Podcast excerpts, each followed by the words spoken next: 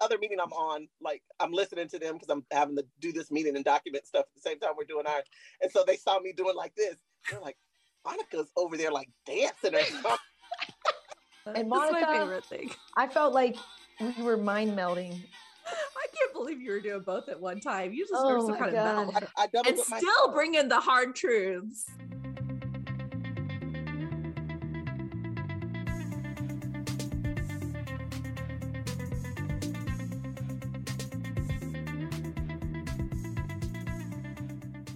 Hello, welcome to the Integrated Care Podcast from the Collaborative Family Healthcare Association. I am Dr. Grace Pratt. I'm the behavioral medicine faculty at Great Plains Family Medicine Residency in Oklahoma City, Oklahoma. And I am joined by three of my co hosts this morning. As we are getting started, I had to tell them a story. I have a fancy new mic uh, for the podcast. Thank you, CFHA. And my six year old, who loves listening to podcasts, saw it and asked me what it was. And I said, Oh, it's for my podcast, which at this point we've been doing for four years. So since he was like two, and I guess I failed to mention it to him because it blew his mind to know that I am on a podcast. So, like, that took me up several notches in my six year old's book. And so I was uh, thinking and wondering for our icebreaker question what fact about your life now do you think six year old you would have been most impressed by? So obviously, six year old me wouldn't have known anything about podcasts. I don't age myself too much, but there were no podcasts 30 years ago. But I do think that triplets would have blown her mind. She was like, triplets, three babies at one time. And honestly, that would have blown my mind seven years ago, you know, before we knew they were coming. So that's what I came up with. And we're going to go around the table and introduce ourselves. Uh, next on my screen is Neftali Serrano. Hey everyone, uh, my name is Neftali Serrano, Neftali Serrano, whichever way you're able to roll your R's. If you're able to roll your R's, uh, I prefer the Serrano part, you know, that just feels so good when you're able to do that. Yeah. So, so, you know, the question is what would have blown my mind then, like not what would blow my mind now, right? So, yeah, I mean, all sorts of things would have blown my mind. Uh, but I think one of the things that sort of comes to the top of my awareness is just simply like that we carry around with us these um, devices that we can't live without. Like if if you just stop and think back to your 90s self, I mean, I guess like some people had like beepers and stuff, and maybe they, I mean, they, I don't think anybody would have said, "Oh, I can't live without my beeper." You know, for those Uh, my teenage are- cousin at the time definitely would have said that. yeah if, and if you don't know what a beeper is you know be quiet you know you're you're too young for this uh but but uh yeah just the idea like it, it's it's crazy how much you know the if if i ever do like misplace my phone or if like something's you know not working with it or something like that uh you know it just is a little bit scary how dependent you know we are on it you know It is kind of Inspector Gadgety if you think about it. Yeah, All of the things that it could do, and you could just like pull up somebody's face right there. Yeah, I think that's a great one. I you did forget to say like who you are and your affiliation. Oh yes. Yeah.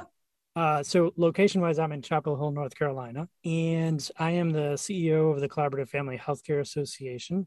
And I'm a psychologist who spent his entire career in primary care for 20 something years and happy happy to have taken this path. We also have Monica Harrison. Good morning, afternoon. I, th- I forget everyone's watching us at all different times. So, good morning, afternoon, nighttime, whatever it is you're doing at this time when you're watching us. Um, my name is Monica Williams Harrison. I am a licensed clinical social worker by trade, um, but I am a integrated care clinician BHC um, for life.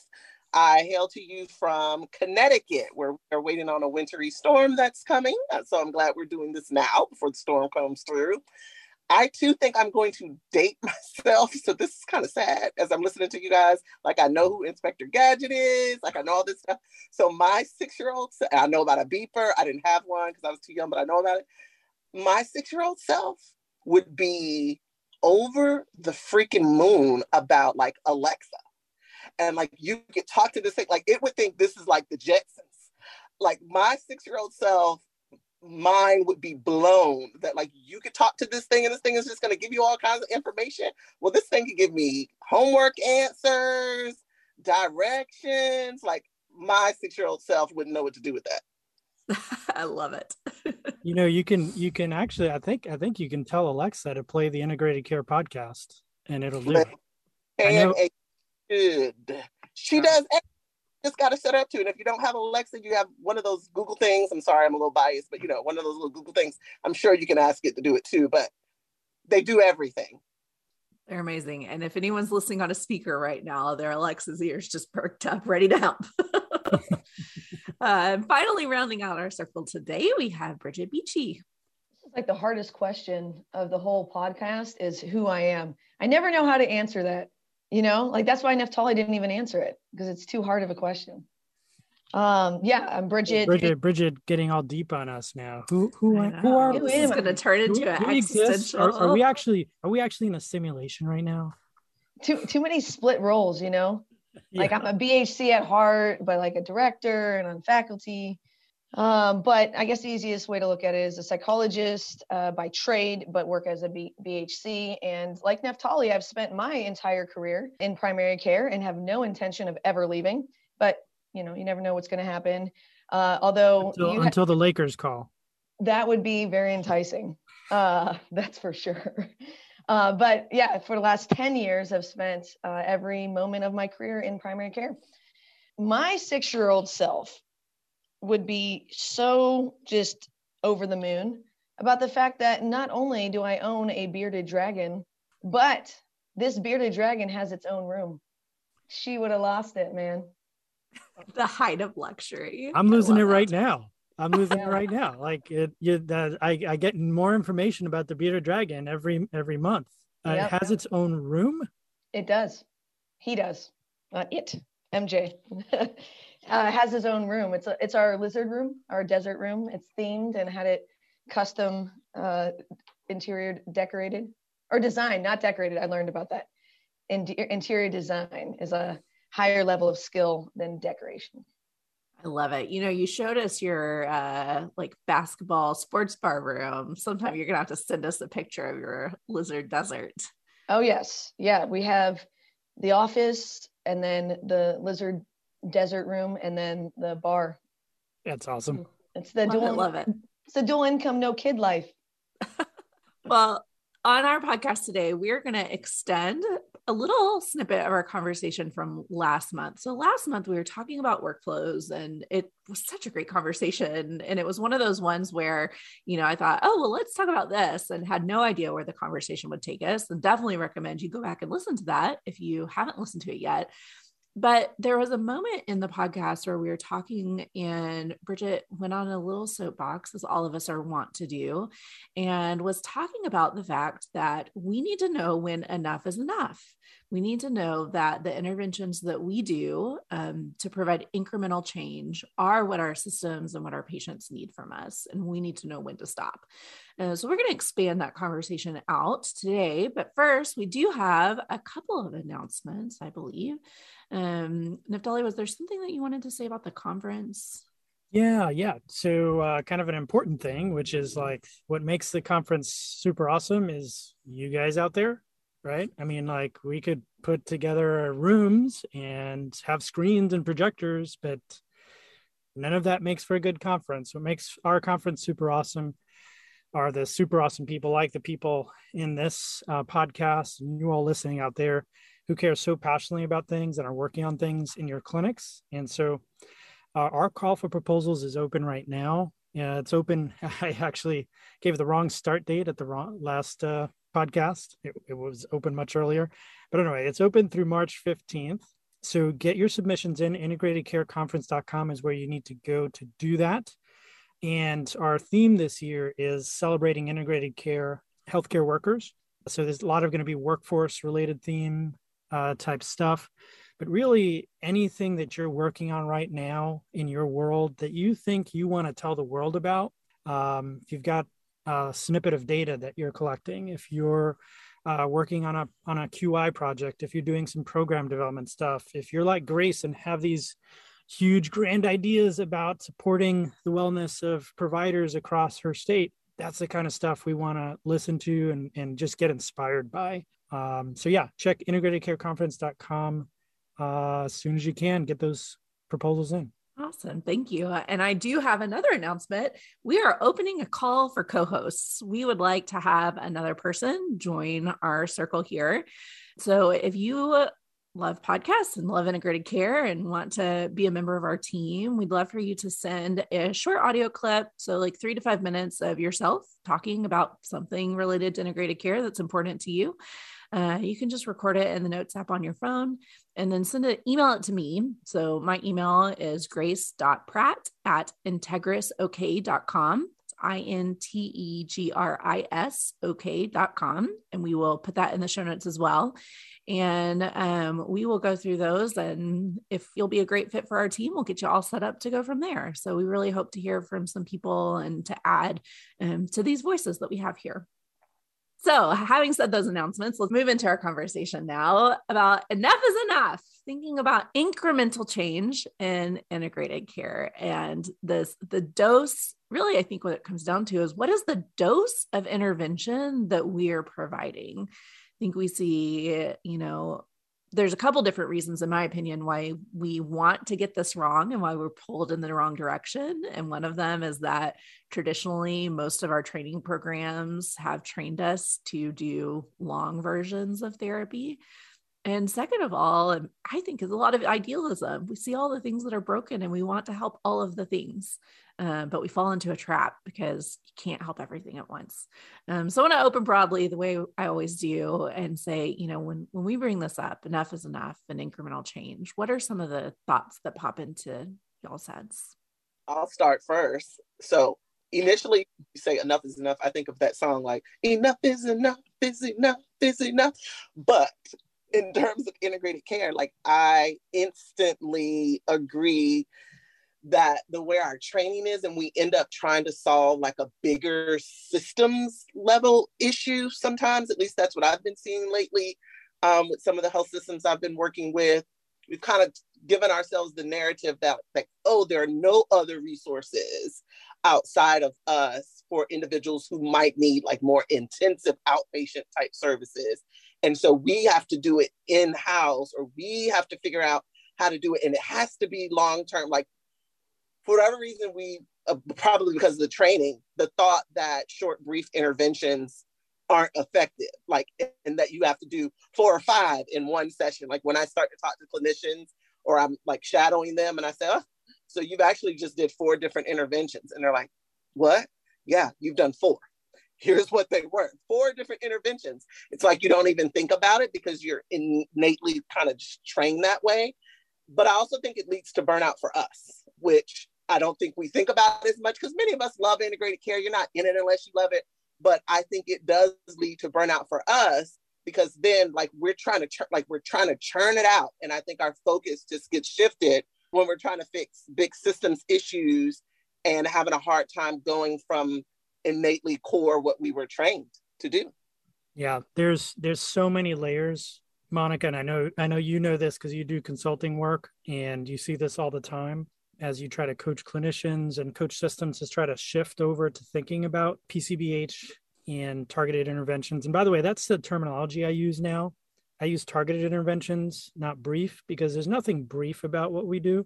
It's really just being more strategic. And I think that's the key piece that's missing in the philosophy of care that a lot of clinicians bring to their work, whether they're in specialty care or integrated care. Like I, I think it actually equally applies to both it's really just about being strategic. It's it's figuring out the nexus point of what is this patient most motivated for? What's their capacity for change? What stage of change they're at? What episode of life they're in right now? And and what resources do they have? Uh, what other things do they have going on in their life right? So when when you when you line up all those things and you think real strategically and this is the thing that clinicians that i when i'm coaching clinicians I'm telling them in the room, you want to be working strategy in your head. You want to have a hypothesis, a clear hypothesis about 12 to 15 minutes into that consult. about where you think you're going to be the most helpful to that patient today. And if you don't have a clear hypothesis around that, then all you're going to be doing is, you know, d- using a shotgun approach. And that's what Monica is referring to, where you then apply four different interventions because you didn't have a strategy and you said, well, one of these will stick, hopefully, right?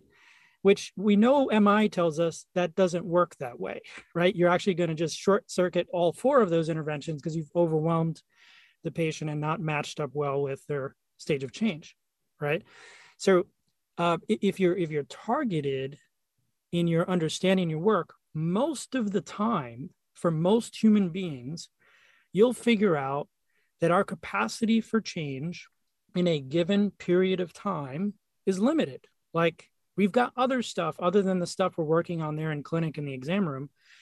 And whatever we're going to work on, it has to be just good enough to get us through to the next piece of change that we're going to encounter. And by the way, that next piece of change doesn't necessarily mean the next week. That's why reflexively bringing someone back weekly is also not good strategy because humans don't change that way. We don't change on a weekly cadence. We often change in episodes, right? So we may have a period of intense change for like a month or something. And then we come back to that maybe four months later, we revisit you know things a year later the human change process and having a good philosophy around that i think is another key piece of this piece anyway so i'm just pointing out there's lots of layers to this piece and un- unpeeling peeling back those layers of assumptions are key to being able to feel really good not just like oh um, you know i guess we got to do just just enough for the patient no when i meet with a patient and i leave that exam room i feel really good about the work we've done. That's the feeling I have because of the philosophy of care and the, the, the approach that I've taken with that patient off my soapbox. I love that soapbox. I'm hyped. I have too many things going in my brain, so I'm just going to read a quote uh, to help simplify it. Uh, from the point of care resource up to date, this is regarding multi-morbidity in medical problems. So this is this is awesome. This is in the medical literature. To maximize quality of life, Patients with multimorbidity must strike a daily balance between attending to their health problems while avoiding the potential for their lives to be ruled by the demands of chronic disease management. Clinicians' well meaning attempts to aggressively treat all conditions all the time without sufficient attention to the whole person and his or her shifting priorities may result in treatment recommendations that the patient finds overwhelming, unaffordable, and otherwise unrealistic. So, yeah. I think that's such a great, you know, so impactful. And I want to share that with all of my learners because my, the physicians I work with and the BHCs need to hear that. And I think one thing, you know, we have collaborative in our name. And one thing we haven't mentioned yet either is that we're also, you know, um, all of us here in this call are BHCs. And I think the most of our listeners are, we're not the only ones on the treatment team working with these people either. And so recognizing that our patients have complex needs and part of being a good collaborator is recognizing and amplifying the work even that our physicians or dietitians or pharmacists are doing with the patients as well. Um, you know we we can torpedo this ship if we are competing to be the most important the most effective to have the most time to have the most space. That's not going to be you know and it's also not patient centered it's also not part starting from what the patient needs I know Bridget held up a paper a minute ago that has is, is covered in notes, so many more things to share. So I would say more than your quote, Bridget. I know there's other things you're thinking. Oh, I just, you know, want it to be concise as we're on the uh, topic of less is more.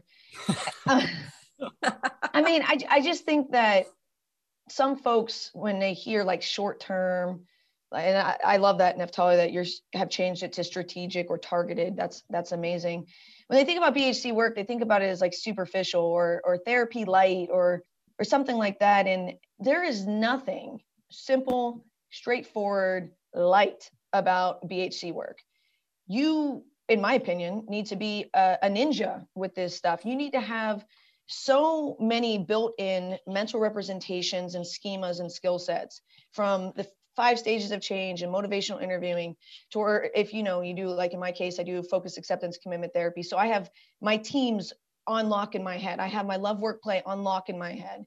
And the thing that i see the biggest difficulty with new clinicians is that they don't have they haven't spent the time on the conceptualization skills on the theory. And without theory without conceptualization skills without as Neftali was alluding to this organizing framework you're going to go in and you're going to be sitting across from this person and you're going to be getting hit with everything and then you're going to try to fix everything. And as kirk will talk about on his complexity uh, presentation that he did on the cfha 2021 uh, elo there's a bunch of stuff coming at you but it's actually only a few core principles if of course you have strong conceptualization skills.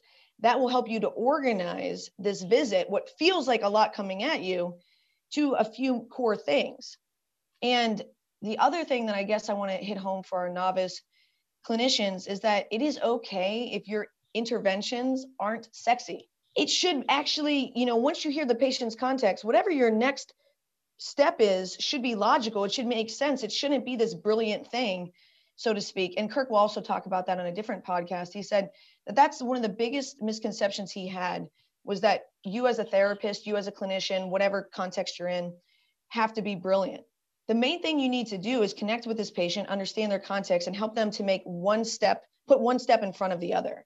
You do that, you're going to be making some headway. So uh, now that's coming from a person who's brilliant, so I don't know what to make of that. Uh, but but I I actually agree. You know, a good intervention is where the patient's like, okay, yeah, I could try that. The minute I hear, oh, huh, okay, I could try that I know I got to leave uh, George Costanza style. I did a PCBH corner on that. You know, you drop the mic, you go out on that high note, and you're done. And just to uh, for for folks out there listening that don't know some of the acronyms, so when we say, I realize we we say BHC, where we mean uh, behavioral health consultant, or some places say behavioral health clinician. I I I couldn't resonate more with that idea that conceptualization skills are one of the key things that you need to work on to be effective in this approach because if you don't have that organizing framework, you will feel pulled by all sorts of content data that the patient is bringing to you. And that's that's what I think a lot of folks don't understand. They they often think, well, in order to like formulate a good assessment of someone, you need all the content, right? So you need to do an intake right? You need, you need to like ask them about all the stuff that's going on in their life and how many kids they have, where they work, and all that stuff. And and what the especially fact in particular does really well, and what Kirk Strosahl, who Bridget was referring to, um, will talk about a lot, is really just hey, you don't actually need all the content. Uh, you need some important content, and you definitely need the context. What you really need is to really understand how that patient is engaging their context. And you need to know how they approach uh, things in the world, um, how they problem solve, right? How they uh, conceive of the things that are getting in their way of living a meaningful life. Like what's getting in your way of, of you know, loving in your relationships. And so, yeah, when you get to the end of that, you often don't have a sexy intervention right? Because you, you realize you don't need to have a sexy intervention. What you're really wanting to do is help that person reconfigure how they approach the situation that they're facing. And oftentimes you anchor that with a particular strategy, right? It could be something very simple, but you're not saying that the strategy that you're talking about there is is what's going to change the person's life, right? Like walking around the block is not going to change someone's life necessarily taking deep breaths is not going to change someone's life. What is going to be foundational for them is for them to have a different experience of engaging their problems in a productive way, in a way that helps them feel like they're empowered and like they're living out their best selves and that they have a, a direction to go. When you take that approach, yeah, there's nothing light or simple or superficial about that. There's some something pretty transformational around that.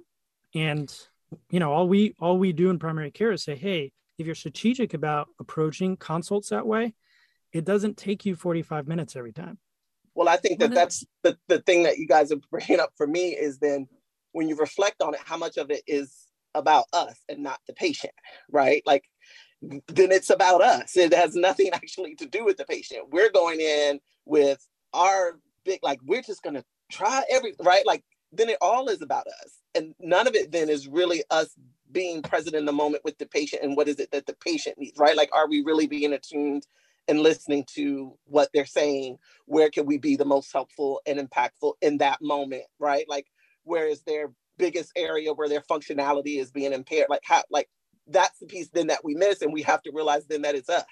The whole, like, well, you know, it's not you, it's me. Like, it's really me, right? Like, that's, and how do we you know, as BHCs who have been trained a certain way, right? Because we do have to recognize that that's the other piece of this from a workforce standpoint. I mean, I think there are some individuals that have been blessed and lucky to graduate from programs that do have this philosophy that does really start to shape the core of what it looks like um, to be in a medical setting doing integrated care work. But most individuals aren't coming from that type of schooling or education. Um, and so, how do we make that shift? Monica, I want to like just give you like a hug or a high five. I couldn't agree more with you about so much of what we do is because of our hangups. But once we start going back to the to the science, we'll understand that the mode number of psychotherapeutic visits anybody will have in a given episode in any setting, private practice, primary care, is one. So if you know that and can understand that, you would know why you can't spend all your time gathering every bit of information. You know that you have to like turn the corner on something. If you understood that that people as humans are really you know only able to implement so many things at one time again another behavioral principle then you'd understand why we want a targeted game plan for what we're going to do uh, and then so i think some of this is really understanding the context that we're in. And if you understood that the average person is going to go see their primary care provider, who they have to address how many other medical issues in a 15 to 20 minute appointment, which they say 15 to 20 minute appointment, but it's how much of that's with the MA and whatever else. So you might get two and a half minutes with a physician who might have limited training on motivational interviewing and other psychosocial aspects. So us as a clinician coming in as a you know mental health provider, getting 22 solid minutes with somebody, that's 10 times more than what they would receive otherwise. So I think that there's some of this that we have to educate ourselves. And I, Monica, I couldn't agree more of understanding the context that you're in, understanding like most commonly what happens out there in the world. Now, all of a sudden, that 22 minutes, it's like, oh, I only have 22 minutes with them. Is like, oh my God, I have 22 minutes with them. And that's 22 minutes that my PCP, pediatric, whatever friend who has 25 patients on their you know schedule for that day that's 22 minutes that i get to go in and help this patient and allow my colleague to move forward with their schedule. I think so much of what we're talking about is asking people to have a mindset shift um, I love what you said, Monica, about reflective practices. And I think we want to invite our listeners to reflect a little bit. Like, if you're feeling this pressure, if you're feeling this fear, you know, is it fear that you're not enough? Is it fear that this isn't going to work? Is it, you know, that you're not believing in the model and what can be done? I love metaphors, love, love, love them. And one thing that I tell my learners is you're not building a mansion here, you're laying a brick you're adding one piece to the wall because if you're trying to do the you know build the whole house in one interaction with the patient it's going to be shoddy work. It's going to fall. It's you're not going to have a good foundation. You're not going to understand what the needs of that family and that patient are and so you need to think about laying a brick. Um, and that seems to help a little bit um, because what I find a lot of times with my learners and with myself too is we put a lot of pressure on ourselves. You know, we put a, a lot of pressure, and like I said at the at the top of the show, I think some of it is idealism. We see these problems and we see people hurting, and we want to help them change, and we want to change all of it. Um, but that is it's misguided and it's going to cause a lot of things to fail. You know, a lot needs to work for integrated care to work at its most effective. There's so many moving parts and so many pieces. I mean, we have four years of podcasts here and haven't even covered everything. Um, and so a lot needs to work and if we can take some of the pressure off that you are not the savior coming in to fix this family.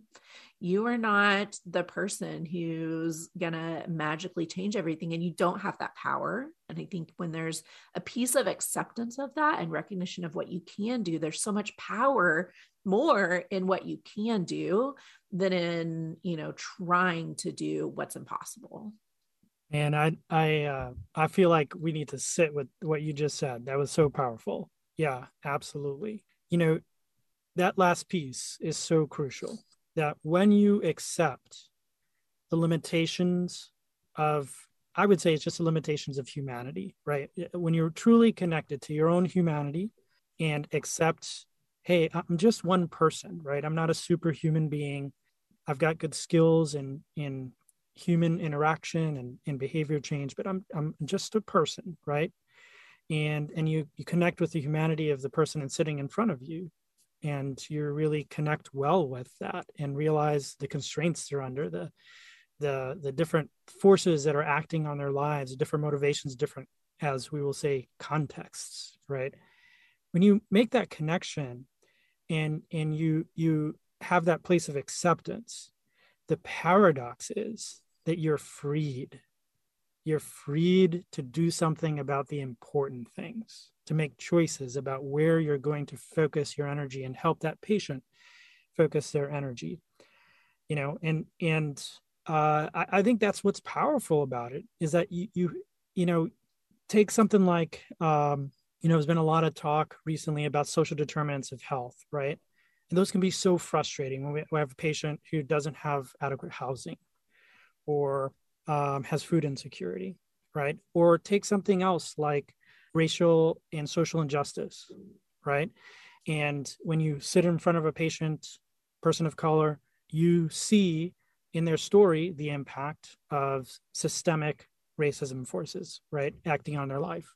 If you try to go in and be the hero and, and you put that burden on yourself and you put that burden on the patient, right? You're you're just going to fall into a never-ending trap of disappointment. And you're going to set that patient up for failure. But if you acknowledge connect understand all of a sudden you can have a discussion with that patient about how racism is affecting their life. You can talk with, with that patient about what the best next step is for working through their housing situation right? I mean, you can take these steps to be empowered in the places where your values lie today, and you can do something about that. That's that's the power of it, you know. And I think that's why we're so passionate about this because we see that uh, mistake happening oftentimes of just like us coming in flying and thinking like we've got to solve all these issues, and then we don't do anything. Then we have clinicians who actually end up ignoring stuff, right? They won't address the the elephant in the room right? Because they're overwhelmed you know and they start focusing on all the wrong stuff. And so you know yeah just sit with that idea that that hey you know what? Acknowledging your limitations empowers you to actually be free to focus on what's really important to you. And Neftali, I think you said something really important about that the indirect burden that we end up putting on patients and one of the biggest things that I'm teaching with our medical residents is don't say things like, I need you to try this for me. You'll hear that a lot with, uh, and, and I'm not being judgmental because imagine if we had to go and do a whole entire field where we had very limited training on it. Like that's not fair. But our medical residents, they don't really know what quite to do with this, with change or, hey, can you take this insulin? And they're like, can you do this for me? and it's in the, you know patients are eager to please yeah you know they love their doctor and it's a great relationship but don't put that on don't put that on the patient. I tell patients all the time and i stole this from patty who probably stole this from robinson who probably stole this from somewhere else. You know it's it's a behavior experiment. Like this isn't about me as the clinician like and that you have to as the patient do something for me. Like get out of here with i mean that it drives well, me nuts. power right? Because then we have to acknowledge the fact that there's that power dynamic right? And then if individuals or, or your BHC who is from a different culture or a different background than you, like, yo, stop doing that. Like that's that's just yeah, I was getting ready to cuss and we can't cuss on the podcast. Like that's Wait, just yeah, yeah, yeah, we can. Neftali did. Did Neftali cuss? I mean, oh, you're gonna get us an explicit filter. I want to hear what Monica had to say. I want to hear the real version out there like that. But like, you are hurt. Like you are hurting patients when you do that. And I don't think any of us, when we put it that way, went into this with the thought of wanting to hurt patients. And so Let's I need not... who are listening to hear us say when you do that, you're actually hurting the patient more than you are helping them. Let's not project our need and desire for perfection onto our patients because here's that paradox. If you do come up with this beautiful, brilliant, sexy intervention and you deliver the perfect care to the patient and then it fails, then you're like, oh, well, wasn't my fault. Right. Um, right. And that's not how any of this works, yeah. to quote my favorite commercial of all time.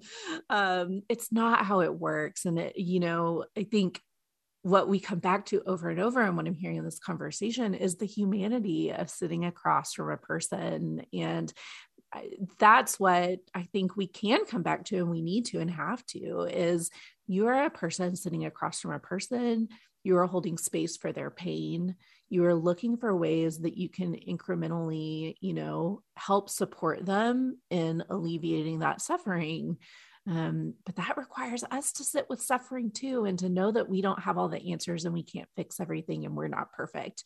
And so i think for a lot of us that's where we need to start our work is this acknowledgement like we've said of our own limitations and sitting with that discomfort sitting with suffering and taking care of our there's an inherent need to take care of ourselves and our teams in that too. Because if we're talking about what's going to lead to burnout i think that there there's not just I think, but there's literature that says when we can acknowledge our humanity and maintain our sense of, of, of self, even in the face of that suffering, that's protective for us. But when we think we have to fix everything and we just are, you know, banging our heads against impossible problems, then that puts us more in the column towards burnout. And so we need to be people connecting with people. Absolutely. Yeah. Uh, uh, there's something you said that reminded me of a, a quote, and I don't know who it is. Um, so if you want to Google it, I'm not I'm not plagiarizing it. It's somebody else's, but it, there's a simplicity on the other side of complexity, right? And and I think it does get to that place where when I'm sitting in a room, I've got all this content coming at me, right? And I literally will do this um, probably around 10 minutes into the consult, I kind of automatic now. Something I remind myself to take a deep breath, sort of almost like an interior deep breath, take a step back, take a look at what's happening in the room, what what I'm feeling, what's going on. And I ask myself this question, you know, what's going on right now? What's happening with this person? How can I connect to what's really happening with this person right now?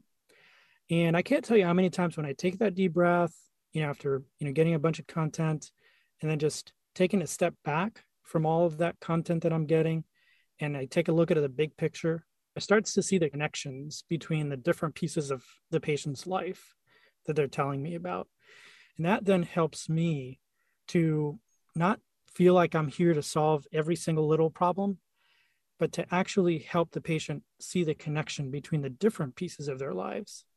And maybe the main thing that they can work on, usually things that are really important to them that touch on a lot of those different areas of their lives.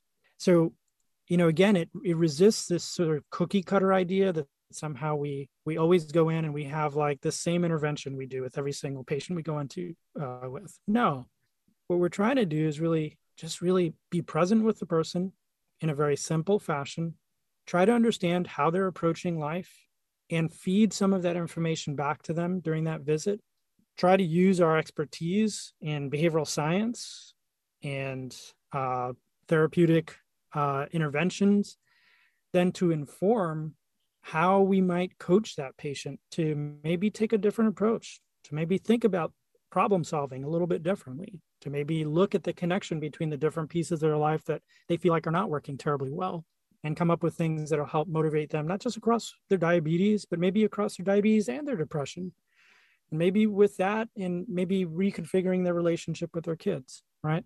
So we come up with these basically cross dimensional approaches to things that are not about a diagnosis, not about fixing a diagnosis. It's not even all always, sometimes it is, but it's not always about fixing a particular problem. That's the other misconception I think is like, oh, you just got to pick one, narrow it down to one little slice of a problem, and then that's all you're going to focus on. Like, no, it's not that, it's not that simple. When you connect to someone else's humanity, you just have a more com- comprehensive picture of how they're approaching the world. And then you use your best skills and, and knowledge to help guide that person to make changes that will be effective for them or that may be effective to them. That's the other part that bridget said. It's experimental right? We're, i'm always telling patients i don't know what's going to work. I have some maybe good ideas and you can tell me whether these things will work and we'll try them out. So uh, I, I think i think that that humility that we've been i think talking about underneath all of this is a big piece of it. It's like i just don't think that much of myself that that i'm going to go in and really change someone's life every time. And and at the same time i don't short change myself and think that i have nothing to offer. Yeah it's definitely a paradox. And coming full circle you know i feel a little bit bad that i came hard at people and like if you're doing this and asking patients to do this for me that like you're hurting well, well i mean monica you and i are on the same page with this so we both came hard at it. Um, but for I, those who might be oh good no you good bugs to everybody, but I'm gonna own it. um, I think that for anybody who's listening who is newer in the integrated care field, let's not panic. Parallel process here, one step at a time. You know, you got to get your reps. You got to do your homework with your conceptualization, whatever it is, whatever theory you're coming from. You're going to need to know that theory inside and out uh, so that you can have these organizing frameworks and then reps and then it's an iterative process. So if you're not seeing it right now and you're not able to see you know missing the uh, forest for the trees situation that's okay too. Uh, so you know you get a tidbit from the, the podcast and you read a journal article and you get a tidbit and then you work with your mentor and you work with your supervisor and you place you know put these all together. And then over the course of time you're going to start seeing some results here. So um, it, it is a it's it, it is a process. It's it's not overnight to be able to see all this stuff. I was literally just getting ready to say i didn't get to this place overnight. I didn't. It's not how i was trained. It's not how i thought about things. So definitely was not an overnight thing. So i don't expect that from anyone else but i'm not to apologize for coming hard because what i'm to tell y'all is like everybody's got to do their own work and you got to own your own stuff. And so the days of kind of just like oh like pat pat, it's okay. Like it, like no, I'm sorry. So don't call me if you want to pat pat. It's okay because we all have to own our own stuff. And we're talking about change. I mean, we've been talking about how COVID has kind of propulsed all of us and all the kind of racial unrest has propulsed all of us into this almost shock for change. Well, it no longer needs to be shock for change. If you're going to make some real substantial change, that means you have to do your own work. So taking that time, I love what Neftali said about you know, some minutes in, like he stops, let me take my own internal self breath because that's your opportunity to look at what else is coming at play. Are you, or do you have some implicit biases that you might not have thought about? Have you already gone three steps ahead of the patient trying to figure out what they need to do, and that's not even what your role is, right? Like that's your time to to stop and do some self reflection. But no one else can do that for you. You have to do your own work. I think this is like the peak here and i it's a perfect place to pause because really the, we've taken you as far as we can take you listener. Um, we want to invite you to take that breath and take that pause. I think sure this applies to new clinicians but experienced clinicians as well you know where are you carrying i think so, some ref- questions for reflection um, from our conversation today is where are you carrying perfectionism? Where are you carrying doubt in yourself doubt in the system? And how can you bring your humanity understanding those limitations and using that paradoxically to empower yourself and your client and your system to have the realistic, real change that's possible. So we invite you to breathe. We invite you to evaluate and do your own work. Do your work because that's what's going to bring the change. And, and I think keep learning. You know, the reason I take that deep breath 10 minutes in is because I need to learn every single visit. That's why. It's not because I know what I'm doing all the time. It's because I just realize every visit is an opportunity to learn. And so if I don't take that step back and evaluate, where am I here? What's what's my conceptualization? Where am I going with this? It's actually you know, what, a problem. It's actually a problem if you always think that you know what you're doing. That to me is more yeah. frightening. That's right. Yeah. No, I I think I, you know, I've been doing this for 20 something years and yeah, there are parts of it I'm definitely better at than I was, you know, five, ten years ago. But I can't ever assume that I understand what's going on in the mind and the heart of another human being perfectly. I can't walk in their shoes. I walk in my shoes.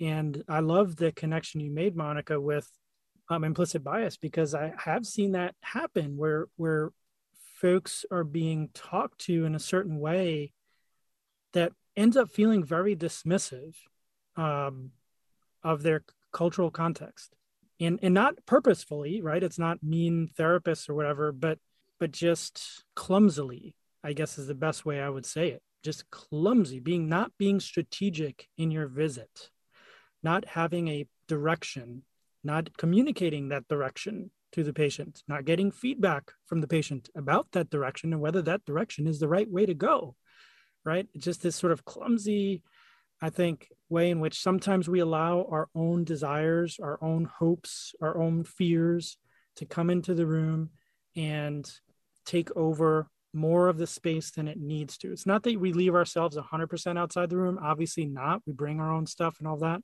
But, you know, it's got to be more about the patient, their context, their family than it is about us. It just has to.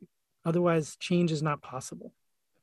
And it's ever evolving, right? Like the fact that we don't always know the answers. Like things are constantly evolving and changing. Like we started with what would we tell our six year old self who had no idea about Alexas and like these gadgets and beepers and right? So like things are ever evolving. So we're none of us are meant to always have the answers and know all of the answers. That's not how this works. I love it so much. I this is there's a few few episodes of our podcast that I make my students listen to right when they're getting started. And this one's definitely going on the list. Um, thank you, each of you, for all of the things that you shared today. Thank you to our listeners for being with us. And as we always do, we're going to have Deepu take us out with a reflection. A reflection from John O'Donohue. Part of understanding the notion of justice is to recognize the disproportions among which we live it takes an awful lot of living with the powerless to really understand what it is like to be powerless, to have your voice, thoughts, ideas, and concerns count for very little. We who have been given much, whose voices can be heard, have a great duty and responsibility to make our voices heard with absolute integrity for those who are powerless. Thank you. Thank you, Deepu. Thank you, everybody. We'll talk to you again next month.